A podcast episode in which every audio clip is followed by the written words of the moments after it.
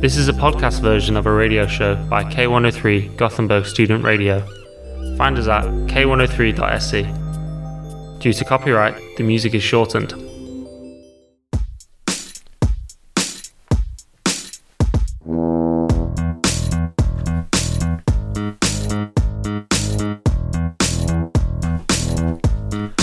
Yes, good evening, ladies and gentlemen.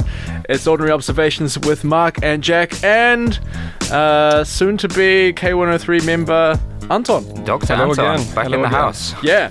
Um, yeah, somewhat of a r- recurring guest now. So it's nice to have you with us again. Thank you, thank you. Uh, twice already. Sorry. Twice already. Yeah. Right, so what are we talking about this week then? Uh, we're going into miracles of survival. People who survived some crazy things and the stories behind them. Hmm. Yep, that's the plan. Uh, first off, though, I need to apologize for a couple things from past weeks. Yeah. Uh, I got I got I got a little laundry list of things to get through here. Uh, I need to firstly apologise for uh, saying neutrinos that were reflected, reflected from the tungsten blocks around the demon core. It was neutrons. Ah. I got that wrong. I got it right once. and got it wrong once. He's a physicist as well. I know. Um, I also need to apologise to Mark for having his mic a bit too quiet. I've got a lot of shit from the Mark fans out there. They've been messaging me Yeah, non-stop. complaining about about Anton and I talking over Mark. Mark tells a joke and he can't hear the punchline because we're already laughing over yeah, Mark. all those good jokes ruined. yeah, exactly. like so- Demon Core. yeah, the uh, the uh, the Mark faithful out there are pretty pissed off. And I also need to apologise to K103 in general for forgetting to turn the butt on after we finished recording last week. For those of you who aren't members of K103, that's the device that uh, allows the radio to It's pl- actually to- actually broadcast. well, to play over the, the web player, right? Yeah. So there was a, there was a couple minutes there where uh, I was responsible for the entire station being quiet. So yeah, that's me hanging out my apologies. yeah. I hope the listenership can find it in their hearts to uh, forgive me. Shout out to um, people who had ordinary observations on their Spotify Wrapped. Oh right, Spotify Wrapped. We're yeah. actually on the top podcast for a few listeners, weren't we? Yeah, like Yeah, yeah. fifteen people, I believe. Yeah. House is number one. That's solid. Yeah, I, f- I mean, uh, yeah. Thanks for that. We appreciate that. Yeah. Keep, I, I would feel somewhat embarrassed by that myself. I- keep the listeners' Yeah. ships going. Um, but but yeah, we'll take it. We'll take it. Were Yep. you guys? Were we in your guys' top wrapped? Um, no, Uh, Wouldn't even- I think it was too fresh of a podcast. yeah, we didn't even make my top five. So Mm. no, no, yeah. no. Ah. that's right. Maybe next year. Shout out to the 15 people who've got five star rankings. Thank you so much. yeah, Appreciate massive. that. Keep going. yep. Shout out to Eula's grandma, Oma Loni. Yes. Hi Oma Loni, liebe Grüße aus Schweden. Hoffe alles gut bei dir. Wir sehen uns in dem in dem neues Jahr. Show off. Yes. Flex. Hello, Maloney. What do we got first up then? First up, Jose Alvarenga. Exactly. So we're gonna be continuing with the story of a man lost at sea. Hmm, Mm. Take us away, Dr. Anton. It's- yeah. Wash us away. So this one starts off with um, Jose Alvarenga, and he had been fishing sharks in Mexico for decades. However, this one fateful day in November t- of 2012, he would embark on a doomed fishing trip that would make him known as the man who survived 438 days at sea. That's a lot of He was days a- at he was a sea. sh- Lots Shark and lots fisherman. of days. But he wasn't alone to begin with, so there were actually two crew members on the ship, and it was Alvarenga and 22-year-old Ezequiel Cordoba. Oh, That's difficult to pronounce. yeah, impressive. Nice. Yeah. he was actually initially uh, he was about to set out with his longtime friend, but uh, he was unavailable at the time, so he had to settle for an inexperienced day worker. Oh, Okay. rough. You mean just like somebody you met at the docks? Just a bloke Yeah. who's at Yeah. the port or what? yeah. Anyway, so as the story uh, has been told, the fishing trip was was initially very fruitful. However, the luck changed when uh, a storm began to set in. And because of their fortune in catch, they decided to keep fishing and ignore the change in weather. Hmm. And this was a very greedy decision to make. Looks like a uh, storm's rolling in. Yeah, uh, probably the biggest mistake of their life. You would hope so. yeah. So the storm set in, and they tried to. They made an attempt to return to shore, uh, but the rough seas had a mind on its own at this point. Mm-hmm. So the crashing waves had soon filled up the engine bay of the boat, and the propulsion was no more. Oof, Oh, yikes. So they started drifting out to sea again, where they were battered by the storm, uh, losing most of their equipment they had on board. And the sea started to calm about one torturous week after. So they were And- just rocking around for a week like that. Pretty much, pretty much. Stuck in a been storm thrown for a around. whole week. Mm, That's rough. Imagine how seasick you'd. And now they were, I mean, they were completely lost in their small camouflaged blue and white vessel at this point. Uh, That's which helpful. is pretty difficult to be, I mean, it's difficult to get spotted at sea. Uh, that seems like an oversight. Uh, yeah. Maybe we should all have orange c- orange cone colored vessels or something. Oh. Maybe a radium glow in the dark. ones. Demon boat. yeah. anyway, so while they were out there, you know, uh, while plastic pollution in the sea may be killing our planet at this point, i- it actually helped these two men to survive. Okay. uh, as they collected more than 70 plastic bottles and used them as rain collectors in order to get some fresh water. Mm-hmm. And as for their diets, they had to be very resourceful. Mm. So the first month they were eating sea turtles uh, since they were pretty close to sh- uh, shore still, and there were lots of them there. They would actually drink glasses of turtle blood oh, that's and then they would cook Nice. the meat because apparently this was very nutritious. Yeah. Turtle, turtle meat's probably all right. Ah, You'd I don't know. imagine. He's toxic. Prob- probably helps not with saying it's not- dehydration as yeah. well, I guess. Mm-mm. So I don't know how they did to catch them, but I guess that they the turtles just swam up next to the boat, you know, uh, Mm. in a curious manner, and then they would just scoop them up. I mean, th- you said the boat is half flooded, or what? Already? Ah, it was just the engine compartment. Ah, yeah, just The, just the engine. Ah, Yeah. right. So it was There's still some real like floating. Pirates of the Caribbean shit Yeah, I though. know. Just scooping turtles out the water. Ride them. Yeah. So, anyways, they were actually al- also followed by by smaller sharks. Uh, they followed them around, and if they were small enough. Uh, Alvarenga would wait until they were next to the boat and they would grab them by the fin and just hurl them up. Goblin mode. I didn't understand if they ate the whole sharks. Mm. They probably did, but the one, the most nutritious thing on the shark apparently is the shark liver Okay. because it contains a lot of you know oils and fats and, and Yeah. stuff. Oh. Um, you know what the best part is though? the fin. The or- fin. yes, Sharp. All the shark fin soup. Oh, these Enthusiasts sharks out weren't killed in vain though. oh god.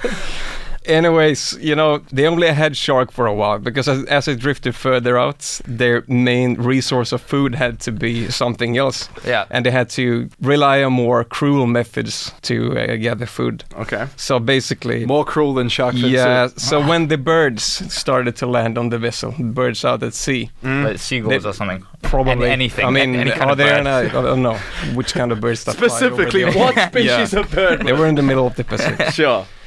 anyway, so Alvarenga would run out to them and catch them, and then it would break the wings. Okay. Oh, that's of them, grim, man. Because Yeah. they then they would be alive and still on the boat, and they would But they sort of can't lure leave. other Yeah. birds Ah.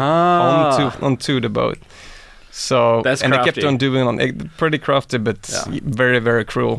Ah, That's horrible. That's some like yeah, I wouldn't recommend doing grandpa years of experience kind of cruelty. Yeah. this. Yeah, Trapping the poor flightless birds. yeah. because they actually did have a continuous food supply this way. Mm, So uh, pretty smart. But the one thing that makes you wonder is how they didn't contract scurvy, mm. like most of the sailors did Yeah, it's during true the though. 1500s up to the 1800s, and that They was were a uh, long time at sea, so. Yeah, I mean, lots of days, anyways.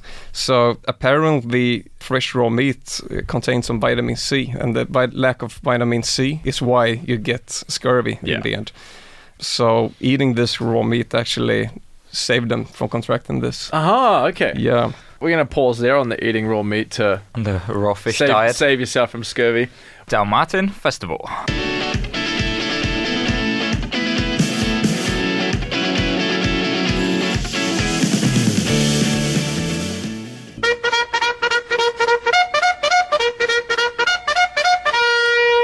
Kulturkängan, en annan del av K103 live varje torsdag klockan åtta. Yes, you're listening to K103 Radio. This is Ordinary Observations with Jack and Mark and special guest Anton. We're discussing Jose Alvarenga, the man who was lost at sea for the longest time, 438 days. And we were just discussing his interesting diet of mostly raw fish and crippled birds. but you carry on, Anton. yeah. So as far as the story goes, we're uh, now ten weeks in to this little voyage, That's a long time. and uh, sadly, that's long, yeah. sadly, after t- after ten weeks, the young fella Cordoba, he passed away after contracting food poisoning from uh, one of the birds. Just all the raw food they were eating. Mm. Yeah, he developed a fear of food. I mean, it makes Uh, sense. so he starved to death basically. So from this point and on, Alvarenga he was he was alone, and uh, Going solo. yeah, and to save himself from the loneliness and you know stay sane because st- staying sane at this point is like crucial for survival. He would use his imagination uh, and fantasies to be elsewhere. Do we Fantasy- want to know? yeah, then he would imagine things like walking down the beach and seeing some girl he always been flirting with. That you know, that was the kind of alternative reality that would keep, yeah, that would keep him alive at this point. Like the best thing he could possibly imagine Think, in that yeah. moment is just like, oh, some girl he flirted with. once. And it's like, yeah, like- the, fu- the funny thing is that uh, this guy, he was actually a, a party animal. ah, okay. And the young fella Cordoba, he was the very religious one. ah, okay. Uh, Role reversal. yeah, so Got rid of the boring bloke. yeah.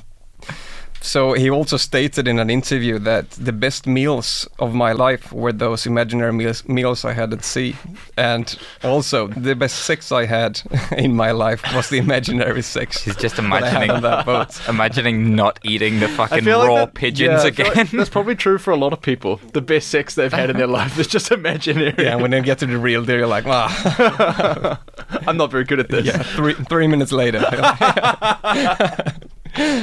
but apparently, he also he uh, contemplated suicide for uh, about four days after uh, Cordoba's death. But his Christian faith actually prevented him to do so. That's understandable, man. He's out, lost at sea. It's horrible. Uh, but this is 2012, right? 2012. Yeah, so it's not that very long. ago. Crazy. Hmm? Yeah.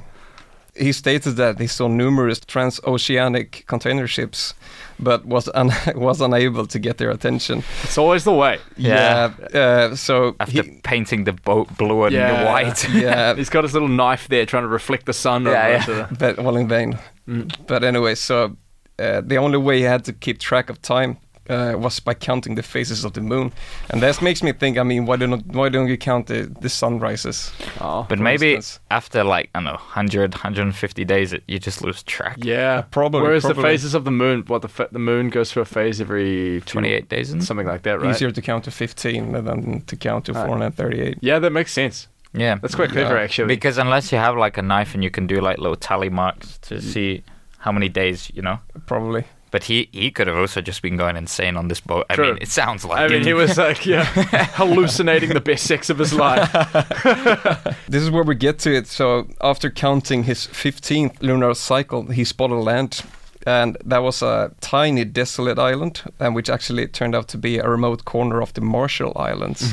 Mm-hmm. Shout out the Marshall Islands. Fantastic flag, the Marshall. Yeah, Islands. trying to grow listenership there also. yeah. Yeah. Big fan base Yeah, over there. Uh, yeah, yeah. So eventually, he, he abandoned the boat when he got close enough to the shore, and, and then he swam to shore, and he stumbled upon a beach house actually, Okay. and that was owned by a couple. Nice. Um, And they were there. They and were that's home. that's where his long journey ended.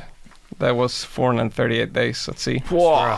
But probably it must have been a pretty bizarre sight to have this, you know, beardy, weak man running up, to, knocking on your door, kind of. but it's crazy. He hasn't spopen to any person for a Yeah. year. Yeah. yeah. He's got like a football. Wilson! Yeah, yeah. But this journey, then, so there are various calculations done uh, on how long this little trip was, and it ranges somewhere between 9,000 to 11,000 kilometers. Whoa. It's And we crazy. started pretty- where? Off Mexico. Yeah, Also- off also- the coast of Oh, Mexico. yeah. He's from El Salvador. He started in Yeah. Mexico. Yeah. And when they do the body examinations of him, or the doctors did the examinations on him, uh, they said that the vital signs were all good, with the exception of a pretty low uh, blood pressure for some reason. Uh, and he also suff- uh, suffered some swollen ankles. then, after, after 11 days at the hospital, he was deemed healthy enough to return home to El Salvador. Just went straight back to Uh, fishing or what? No, because he developed a fear of water, Ah, yeah. It makes Understandable. sense. and he had trouble sleeping for a while. Understandable. Ah. Uh, however, this guy actually continued on and uh, would Hmm. eventually uh, release a book after this little night- nightmare trip. And after the release of this book, Cordoba's family sued him for $1 million, accusing him of cannibalizing uh, their relative in order to survive. Then the best meal of his life wasn't something he imagined. Wow, There's no way to recover the body, though. the best sex of his life. It's a story of the 438 days at sea. Okay, we're gonna go to some confirmed cannibalism next, right? Yeah. But first, we'll go to Elephant's Oh. Trench. Don't come rub it up. You got a bad vibe. I give what I can, but I can't put your people. I'm in danger. Shout us out. Det onormala normala med mig, Mia Svensson. Podcasten där du får ta del av mina tankar och känslor kring allt och ingenting. Lyssna både på engelska och svenska, där poddar finns eller på k103.se. Har du en idé eller en åsikt? Följ mig på Instagram. Det onormala normala.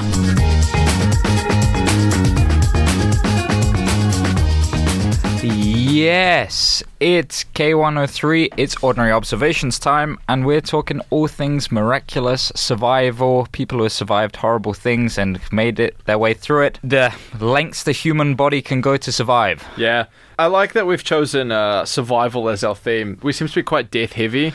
Yeah, exactly. I, the this radio initial show? plan was to lighten it up, but these stories are fucked. Yeah, that's the problem. It's like we chose survival stories, and some of them are survivors. Yeah. not Not Yeah. everybody, Not not, everyone. not the majority. I mean- Speaking of uh, some of them being survivors, yeah. This one's not the majority either. But we I promised we'd cover some cannibalism. Okay. yeah. Uruguayan Air Force Flight 571. You heard about it? Yes, It's the chartered flight organised by the Old Christians Club rugby team from Montevideo in October 1972. Right, so there's this rugby club. They were scheduled to play a match against an English team in Santiago, Chile. It's important to note here that Montevideo is on the. east eastern side of South America. It's in Uruguay. and Yeah. Santiago is on the. western side. Yeah. It's not actually on the coast, which is quite. No, no, in the Interesting. in the mountains. Yeah, you think that Chile, a country with 6,400 kilometres worth of coastline, would have a capital city Uh, you would, you would. on the coast, wouldn't you? Anyway, it's about 100 kilometers inland, but it is on the other side of the Andes. This is important. This will Big this will- old mountain range to get through. This is going to play a role. Yeah. this could be a key detail. so remember that. For Yeah, later. write that down. Uh, so the aircraft departed Montevideo with 40 passengers and five crew members. Now, bad weather over the Andes that afternoon uh, forced them to land in Mendoza, which is in Argentina, Mm-hmm. and stay there for the night. So that's just across, it's across the border, but pretty much directly horizontal or parallel with Santiago. yep. So they're geographically it's only like 200 kilometers apart, Mm. but there's just this big. That's fuck off- basically it. You don't ever, you don't get to the cruising altitude. Yeah, and, uh, well, it's- exactly. not There's that this big distance. fuck off mountain range in between them, right? Mm. So they're about 200 kilometers apart in a straight line. However, you're right, the mountains between them are very high. So on a good day, the plane they were in would just be able to get high enough. Yeah, it's super steep mountain range as Yeah, well. right? exactly. And this Yeah. was 72. The plane wasn't. You Probably Mm. would that basically flash. take a giant leap with the airplane. It's also loaded with big Uruguayan rugby boys as well. They were dragging that thing Yeah, to it the was, ground. it was load, it was loaded The payload weight way too high. It was loaded pretty heavy. So on a good day, they would just be able to make it, but it was sort of customary to fly south a bit from Mendoza, cross the Andes at sort of a lower point where the mountains aren't so yeah, quite aren't I quite so guess high, at a and, better angle, then, come fly back. Mm. fly back up northwards towards Santiago was sort of the plan. But you get a lot of turbulence in those areas, don't you? Yeah, that was sort of the plan. They took off around 2 p.m. the next day. The storm had subsided, but the clouds were still very thick over the mountains. Essentially, the pilot fucked up and they crashed. So they started descending too early. Uh, when they dropped beneath the cloud, he saw a big mountain in front of them and tried to desperately pull up, but the tail clipped it and was sort of knocked off, and a, f- a few people went with it. Apparently, they were you know flying through some pretty dense clouds, and the rowdy boys were cheering along in the back. and for the You know, turbulence. every yeah. bit of bump in the tube, like, dugga, dugga, dugga, yeah. you know, you know when you're Uh, on they the on they the, s- hadn't looked back yet and see Yeah. the tailwind cliff. on, on the school bus as a kid, like Exactly. swinging to the side when it c- around the corner. Kind of thing. So, so e- I mean, everybody's a tough dude. Everybody gangster till you drop Yeah. beneath the clouds, Yeah, yeah. and you see how close the mountain is. Everyone gangster till you smash into the Andes. Yeah, exactly. so that happened. They turned north too soon. They hadn't made it all the way across the mountain range. They turned north too soon and they started descending. And then by the time they realized they were beneath the cloud and saw the mountain in front of them, it was too late. they couldn't pull up Tough quickly luck. enough. Yeah, they tried. But I guess they just made it over the top, Uh, but and the it just tail got clipped. Mm. Might tell a little bit, yeah. Anyway, it's kind of hard to understand how These this- planes also aren't powerful enough to do that. Well, it's, it's hard to understand how the geography of the mountains Ah, Yeah, I'm reading Wikipedia here. so the tail gets knocked off, some wings get knocked off, and they end up sliding with the fuselage, just sliding straight down this glacier on the other side of the mountain ridge. Mm. Sliding down this glacier at like 350 kilometers Hmm. big, an hour. big sled kind Going, of thing. yeah, going quite quickly. Yeah. Hmm. And they're- again, it's an airplane, quite heavy as well. So they slid around 750 meters until they hit a snowbank. This crushed the cockpit, killing one pilot instantly and leaving the other with injuries that would kill him in a few hours as well. Yeah, I mean, again, hard to understand exactly the shape of the mountain, but the point is they slid down a big glacier. That's the important part here. When the what was left of the aircraft came to a rest on the glacier, an elevation of about 3,570 meters, which Holy is, shit. that's very high. very That's high. cold up Yeah. there. Just on the Argentinian side of the border shared with Chile. Yeah. So they weren't far at all from the Chilean border. So obviously this was an airplane crash, a pretty violent sort of ordeal. At least four people were killed when the aircraft hit the snowbank, including the team doctor and a team member who was a medical student. that shit. sucks though. That sucks. Yeah, Yeah. it would have That's been so pre- unlucky, pre- yeah. pretty handy The to have people them that you around in a situation like that. But, but it's only this rugby team, right, on the flight? Yeah, and their friends and family. Yeah, okay. I think there Mm. was one random woman who. Uh, one of the rugby boys like cancelled, and so they were like, "Oh, does anybody else want to come?" Oh, okay, that's yeah. Hmm. my Mm. understanding of it, but I'm not certain. Uh, so immediately following the crash, there were 33 of the 45 people were still alive. However, some had pretty critical injuries, including one of the pilots we just mentioned. He was trapped in the crushed cockpit. He asked one of the survivors to find his pistol and shoot him, but the passenger declined. Oh. Ah. It's a bit rough. Yeah, it sucks, Yeah, man. man. He's like, I, Just I- one ask. Yeah. yeah, he's one- probably got one some last wish. horrific piece of metal through his But body. He's just completely crushed. yeah, he's You're gonna, not getting out he's of gonna there. bleed to death or something. Just you know, end it for him. But whatever. So there are a couple others on board who are also medical students themselves. Despite being somewhat injured, they tried to help others who could be saved. Uh, five more people would die during the first night from you know bleeding to death or whatever. Hmm. yeah. The Wikipedia article says that none of the passengers with compound fractures survived. Do you know what a compound fracture is? No, I never heard Isn't of it multiple fractures in this? Well, that's what it sounds like, but it's the one where, where you break a bone and the bone sticks out your skin. Ah, Ah. yeah, Yeah. so yeah. I mean, yeah, you're not surviving. Yeah, that at that's- that's- three and a half thousand meters yeah, above that's- sea level. That's bleed to death kind of territory. yeah. So some rescue operations began as the Chilean flight control realized the plane must have crashed somewhere. This is of course continued the next day with help from Argentinians and the Uruguayans. The passengers tried to paint SOS on the fuselage roof with lipstick they found in some it. luggage. You need a l- lot of lipstick to yeah, do that. obviously lipstick's not a particularly large no amount. yeah, they, they don't make them in sort of industrial paint sizes. So they realized that they were not going to have enough lipstick to do that, to make it visible from the sky. They also constructed a cross on the snow using luggage. yeah, that's smart. Yeah. Uh, still, still too hard to see. Smart to what extent? Yeah, the search and rescue area, they, they did figure it out and it was pretty accurate. The white fuselage of the plane on the white snow, however, was evidently pretty hard to Mm. spot. Survivors say they saw three planes in the first few days flying past, but again, they just weren't visible enough to be Just seen. like trying to find a white and blue vessel Yeah. in, in the middle of the ocean. Absolutely. I fucking hate these stories. It happens every time. Yeah, and just like no one has like a lighter or something where you can set on fire Yeah. to stuff. Yeah. So, survivors did what they could to make the fuselage into a makeshift kind of shelter. yeah. They used luggage, seats, and snow to block the open end off, which had been ripped off. They melted snow on metal sheets to create drinking water. They took the material from the seats to make some insulation because at nighttime temperatures were getting, you know, they could get to negative 30, which is Yeah. in, Yeah. It- it- that's it's very, very, very lyrical. cold. That's yeah, I mean that's miserable even with the best of kit. That's miserable in a house. Yeah, And it's also it's also particularly cold for coastal boys from Montevideo, some of whom had never seen snow before. oh boy. Yeah, They're no luckier are they? Yeah, Uh, so one of the boys found a transistor radio and fashioned a long antenna out of some electrical cable. After eight days stuck on the mountainside, they heard over the radio that they'd been presumed dead and the search had been called off. Oh no. By this time, 27 of the original 45 people were still alive. There's still quite a lot actually. Yeah, they are, yeah. Well, there was October in the southern hemisphere, right?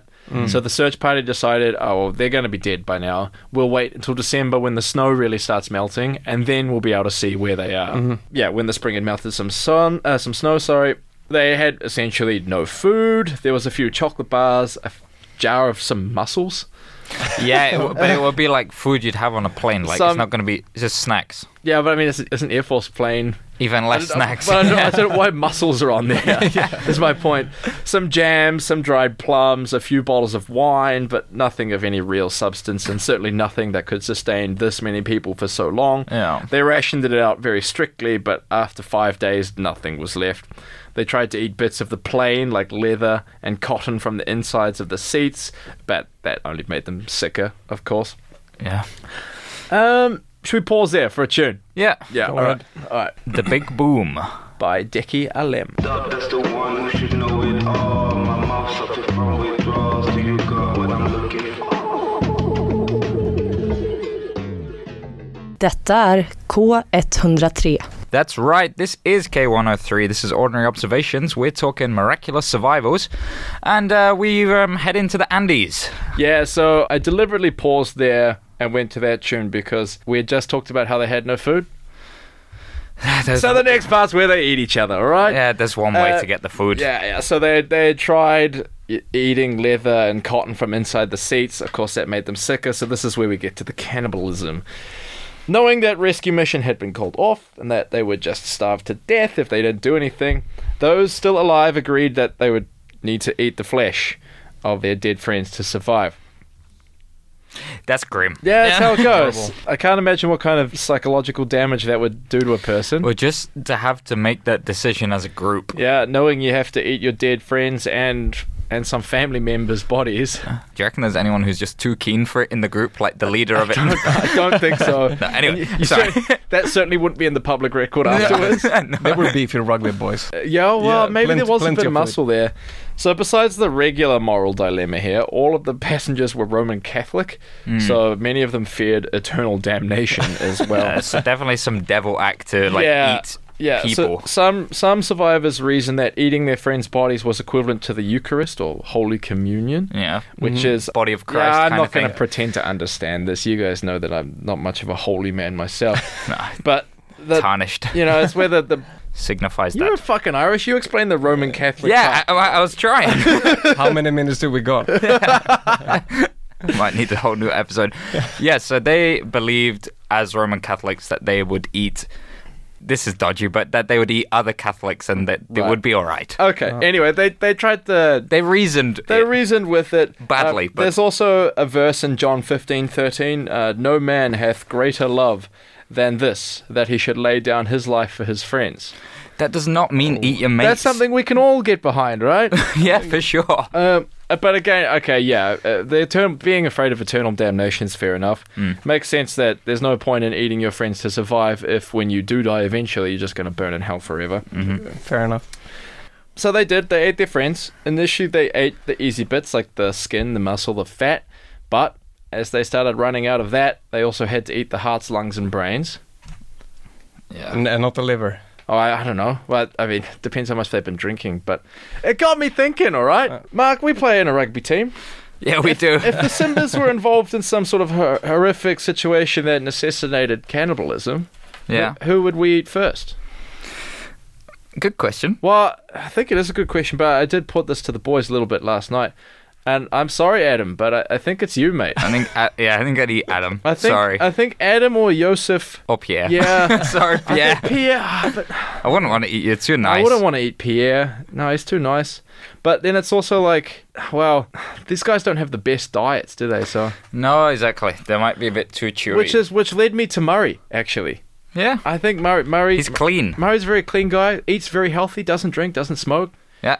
Works out. Very fit. Clean organs. I love that this has turned into a deep dive of So- eating our mates. So but- if you guys, yeah, sorry about that. Uh, but so we'll move on to the 17th day after the crash. An avalanche struck the fuselage shelter. It's good that we move on from that. It killed eight more people, including team captain Marcelo Perez, who had been the impromptu leader. And uh, that does make sense. yeah, fair enough. And Liliana Methol, who was the only woman to survive to this point, uh, she had been like a, a mother and a saint. That's a quote to the boys. She had been nursing them. She had been like a motherly figure. So obviously, very bad for morale when she was uh, Yeah, when the Suffocating captain, the was- captain has, and the mum figure is Yeah. gone. Yes. asphyxiated by a, avalanche. That's horrible. So it came down onto the plane, right? Yeah, exactly. So the fuselage had been buried, and it took them three days to dig their way out. Actually, so th- while they were stuck in the plane, they then had to start eating the people who had just died in that avalanche, whilst they were spending their time digging That's a themselves. horrible sight. What's Yeah. going, in, Dude, digging going on them- inside of that Some tube? zombie mode. This Hey, is uh, gross. obviously raw. So this is, all of them are raw, no? Well, apparently they would cut bits off and leave it to dry in the sun for a while, which made it a little bit easier to eat. Human biltong or something. Mm. Eventually, Gross. the weather starts warming up a bit and the snow melts. A, a little bit at least. A few of the boys set out on an expedition to find help. A few hours walk down the glacier, they find the tail section of the plane, which has a little bit more food inside it. So they were quite excited about that. Not some, much. some some more people. Though. Well, yeah, a, a couple chocolate bars might taste a bit better. They also find some batteries, which they thought could be used to power the two way radio in the cockpit. Keep in mind, they've been on the glacier for about eight weeks at this point. The large batteries were too heavy to carry uphill, however, so they returned to the fuselage, ripped the radio out, and took it back to the tail section. One of the boys was an amateur electronics hobbyist, so they enlisted his help. However, it turned out the batteries were 24 volt DC, and the aircraft voltage which the radio ran on was 115 volt AC. Shit. so they just fried the radio. Yeah, well, they fucked around with it, trying to get it work for a few days, but it was Mm. it was never going to work, unfortunately. By day 60, another few people had died, leaving the tally to 16 out of 45 still surviving.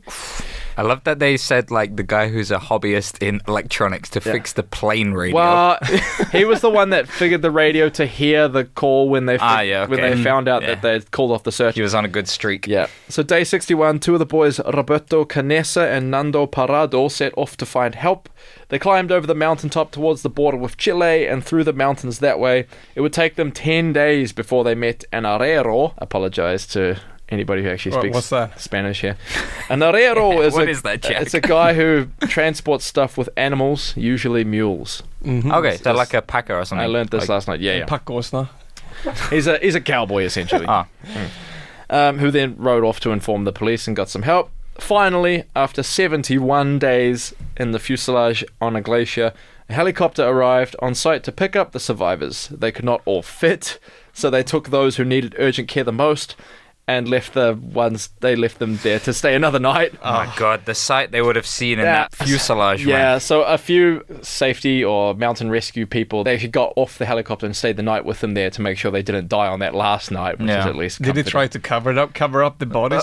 You know, I don't after they know. were finished No, we'll with see. it? There's pictures of this, and Yeah, they had a camera. and in some of the pictures you can see bones lying around. It's not too old of a thing Yeah. that happened as well. no 1972. Yeah, Uh, so the chicken drumsticks. Yeah. de- def- So that was the end of it. After 71 days, a helicopter arrived on site to pick up the last of the so survivors. long. Um, Stephen King actually referenced this in his book, The Shining. You heard of The all right. Shining? Mm-hmm. And there's a new Netflix movie coming out next month called Society of Snow. As a must watch. Yeah, I, th- I, I watched the trailer for it last night. Looked good. Yeah, I have So- Mm-hmm. to. I have to give it a watch because I think this story is pretty interesting. Yeah, obviously very horrible. It's horrible that they had to come to that decision. Hmm. I think. But yeah, so in the end, 16 of the 45 But- uh, passengers survived. I guess it's the only way that they did survive because Hmm. they're there for seventy-one days. Yeah. Oh. Some of the boys went on to play pretty good rugby. Like, a couple of them made the national team. I don't think that's the interesting that- I mean- part. Uh, I think that they survived. They- but yeah, fair yeah, bump. they- Like, all right, all right, all right, all right. We'll go to the next song, mate. This is uh, Frantic by The Embassy.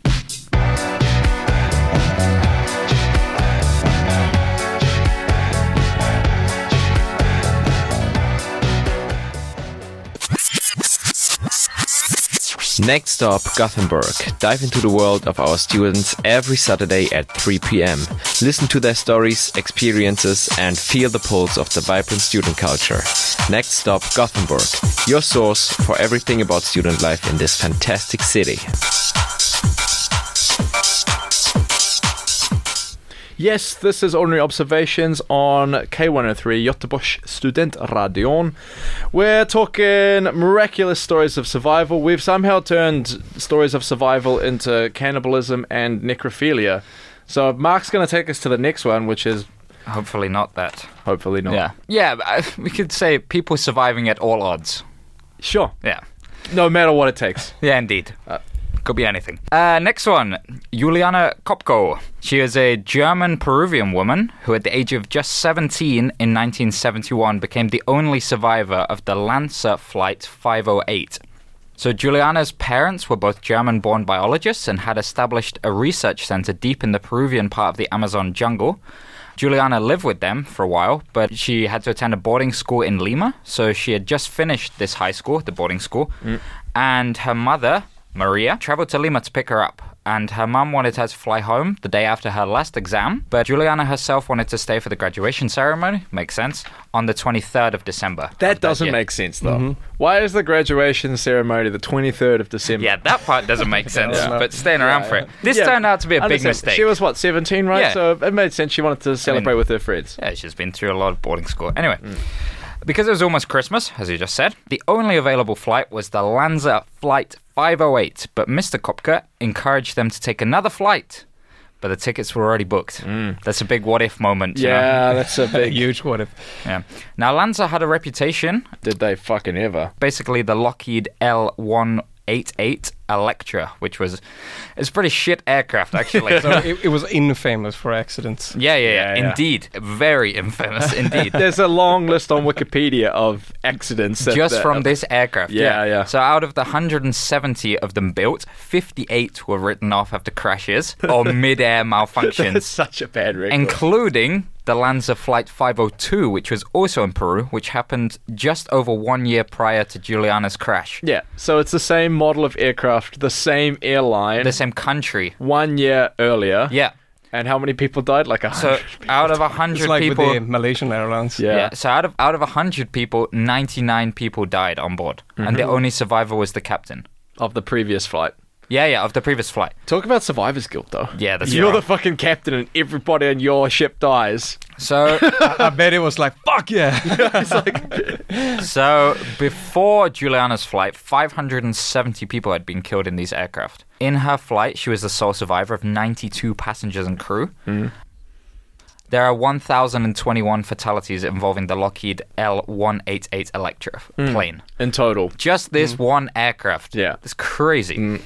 And so and there yeah, was only 170 of them built. yeah, that's not a good stat. Not fantastic, mate. Now, so Juliana and her mother sat in the second to last row Hmm. with Juliana against the window. So she's in the window seat of this plane, and her mother sat in the middle seat of the three seater. Hmm. Yeah, everything was going fine until seemingly out of nowhere, the plane became engulfed in a very dark, violent storm, and the plane is just like thrashing around in Hmm. midair, and the baggage is being like chucked out of the plane. All the drinks and sandwiches are all over the plane. Up in the real sky. out of a real horror movie kind of thing. Yeah, yeah, yeah. Suddenly, a bright flash of white light occurs, and the plane begins to nosedive just straight to the ground. Juliana remembers her mother in an eerily calm voice saying, Now it's all over. Ooh, that's eerie. Jetzt ist Pre- alles vorbei. Presumably in German, right? Yeah, Right. that's not fun. It's even more scary when it's in German. you reckon? I don't know. I think so.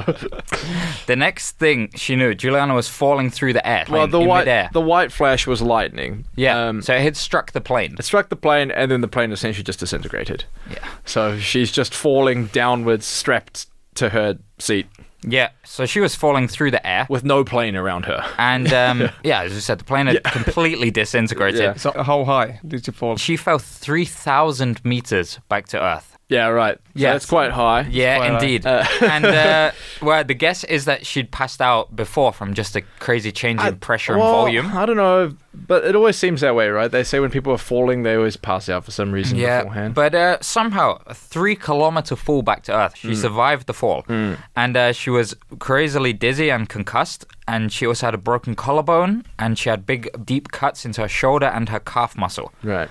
And she says she assumed the fetal position and just lay there for the rest of the day and throughout the night. I mean, she's pr- she's in crazy amount of she shock lay on at this I- point. basically. Yeah, Yeah. I don't know what she landed on. But- actually. Maybe water or something. Not sure. No, I think she was slowed down a lot by the the canopies of the trees. Yeah, so Probably she just, got- hit everything She's on the got way down. fucking lucky. man. Yeah. Surviving the fall was a miracle in itself, it really was, but now completely lost in the Mm. dense jungle, she was faced with a whole new life threatening situation. The snakes. Well, just the Amazon jungle, Jaguars. mate. Evidently, the flight only had about 15 minutes left to go before it reached the destination, which is also grim. Um, but without a compass or any kind of bearings, because it's kind of like too dense of a forest to see anything, Shit, really. yeah. It was impossible for her to know which way to go, which is also really It scary. sucks. Yeah, thought. it's like uh, so close. Sh- You could probably walk. Ever been in the woods and you don't know which way you're Yeah, well, going, how, really? How far does a plane fly in 15 minutes? I mean, Further than Juliana can walk, sadly. well, you could But, probably um, walk it in a few days, but you got to know If whi- you which walk- way. Yeah, if, if Yeah. you're Now- walking in Rondrai. Her parents, as uh, keen biologists and general nature lovers, had taught her many valuable lessons about the forest and the creatures that inhabit it. She listened to the croaking frogs and the bird song and realized that she recognized these species from the research center her parents had founded, so she must be in the same jungle. That was her thought. She's pretty smart. Mm. That's pretty to- clever, yeah. to, So like, she was in the same jungle. Yeah, That's still a pretty you know, big jungle. It's still pretty big. no, but, the like, same area of the jungle, I guess. I guess but that's that's crazy smart to Or at like, least- remember how they sound. to have the same like species around her. at Yeah, yeah, least, yeah. Mm. So she knew a lot of survival skills, but the next challenge was to use this knowledge Hmm. because she had a crazy bad concussion from falling 3,000 meters. Yeah. Also, her glasses were gone. Yeah, that doesn't help either. I wouldn't want to be out my glasses in the dense Peruvian jungle. But uh, yeah, so what she did was basically she followed the river, she followed the Amazon. This was Oh. something that her father had taught her. I don't think it was the Amazon. Though. There's- Yeah, okay. It was a she river. followed a river. I think saying it was the Amazon Uh, part, is a big step. part of the Amazon. Yeah, okay. Scrap that. Yeah, Uh, yeah. She. Uh, so what she did was she followed the river um, that she was next to, and it's a common survival tactic when um, you're completely lost in a dense kind of forest, and it's something her father taught her. He also taught her that piranhas are the only dangerous species that inhabit the shallows. So she Piranhas- floated like midstream down the river in order to travel faster. So she Well- basically goes with the current. Yeah, yeah, yeah. But apparently piranhas don't attack you if you're in the middle of the river. If you're in deep No, but you- water, You, you need to be splashing and stuff because that sort of attracts them because then you then they think that you're in distress. That's Uh, in- fucking so, yeah. scary Yeah. tactics, in man. this part of the world though, there's not just piranhas in there. Just hold your breath and lay still. There's, there's leeches, anacondas, crocodiles, all sorts of other shit besides piranhas in those murky waters, man. just as if her like luck couldn't get any worse. It was the middle of the rainy season. She couldn't light a single fire, and no fruit was in season, so no berries to eat or anything like that. Yeah, just pissing rain the whole time. And she only had a light summer dress on, presumably like from school or something like that. So the cold, wet nights, they were pretty grim. Yeah, Mm-hmm. I imagine that would be quite tough. Yes. Alone in the jungle as a 17 year old, Yeah. freezing cold, But she soaking knew- wet. She knew that any of the fruit that was on the trees not to touch them because it might be poisonous. Yeah. yeah. I mean, that's how that's how to make your d- day a lot worse. Yeah, true, true. And uh, on the fourth day, so she's been four days marching through the jungle now, she heard the call of vultures circling overhead. Mm-hmm. She knew that there must be something dead nearby. She, she followed the, the vultures' noises and uh, she found three corpses of the passengers still attached to their seat. Mm-hmm. They had hit the ground so hard that they were half buried in the earth, which is just a horrible, Just a real, horrible imagery there. just a real, just heavyweight. Ah. Yeah. The soft mud. Uh, after 10 days now of surviving in the forest through whatever means possible, she came around the bend in the river to see a small fishing hut. There she found some gasoline, Mm-hmm. which she apparently instinctively poured onto her shoulder, Yeah. which was infested with maggots. So Yeah. Oh. she had these deep cuts in her shoulder, which became infested. Yeah. And she poured the gasoline in to, like, it- clean the wound. Apparently, there's another thing her father showed her. So the maggots obviously don't like gasoline. so just leave the wound. Well, yeah, that's what it said, but it also said that sometimes they'll just try to dig deeper then. So you have to pull them out. Yeah. Apparently, she poured out 30 maggots from That's her a, shoulder. that's a lot of maggots. 17 year old girl pulling out Cheesy maggots. Yeah. Yep. And uh, she slept the night in this fishing hut and was awoken the next morning by three fishermen. They were startled that, you know, she was there in the middle of nowhere in their little fishing hut and they thought that perhaps she was some sort of ghost. And She had Makes- also st- also stolen her, their gasoline, you know. But, you know, like, they, they don't expect to see anyone here. Oh. And, um,. Yeah, when a girl comes running out of the woods, out of their fishing hut, it's it's not. It's, it could be something peculiar going Yeah. on. But we're gonna have a little song break. Mate, we're done. It's 59 minutes, boss. We're gonna end it there, Yeah, folks. we're going to wrap it up. Thanks Wrap- for listening. Yeah. Thanks for listening. Cool. Yeah. Spotify. Spotify, Instagram, Ordinary Observations. Great. Good night. Good night. See ya. This one's the Libertines. Run, run, run.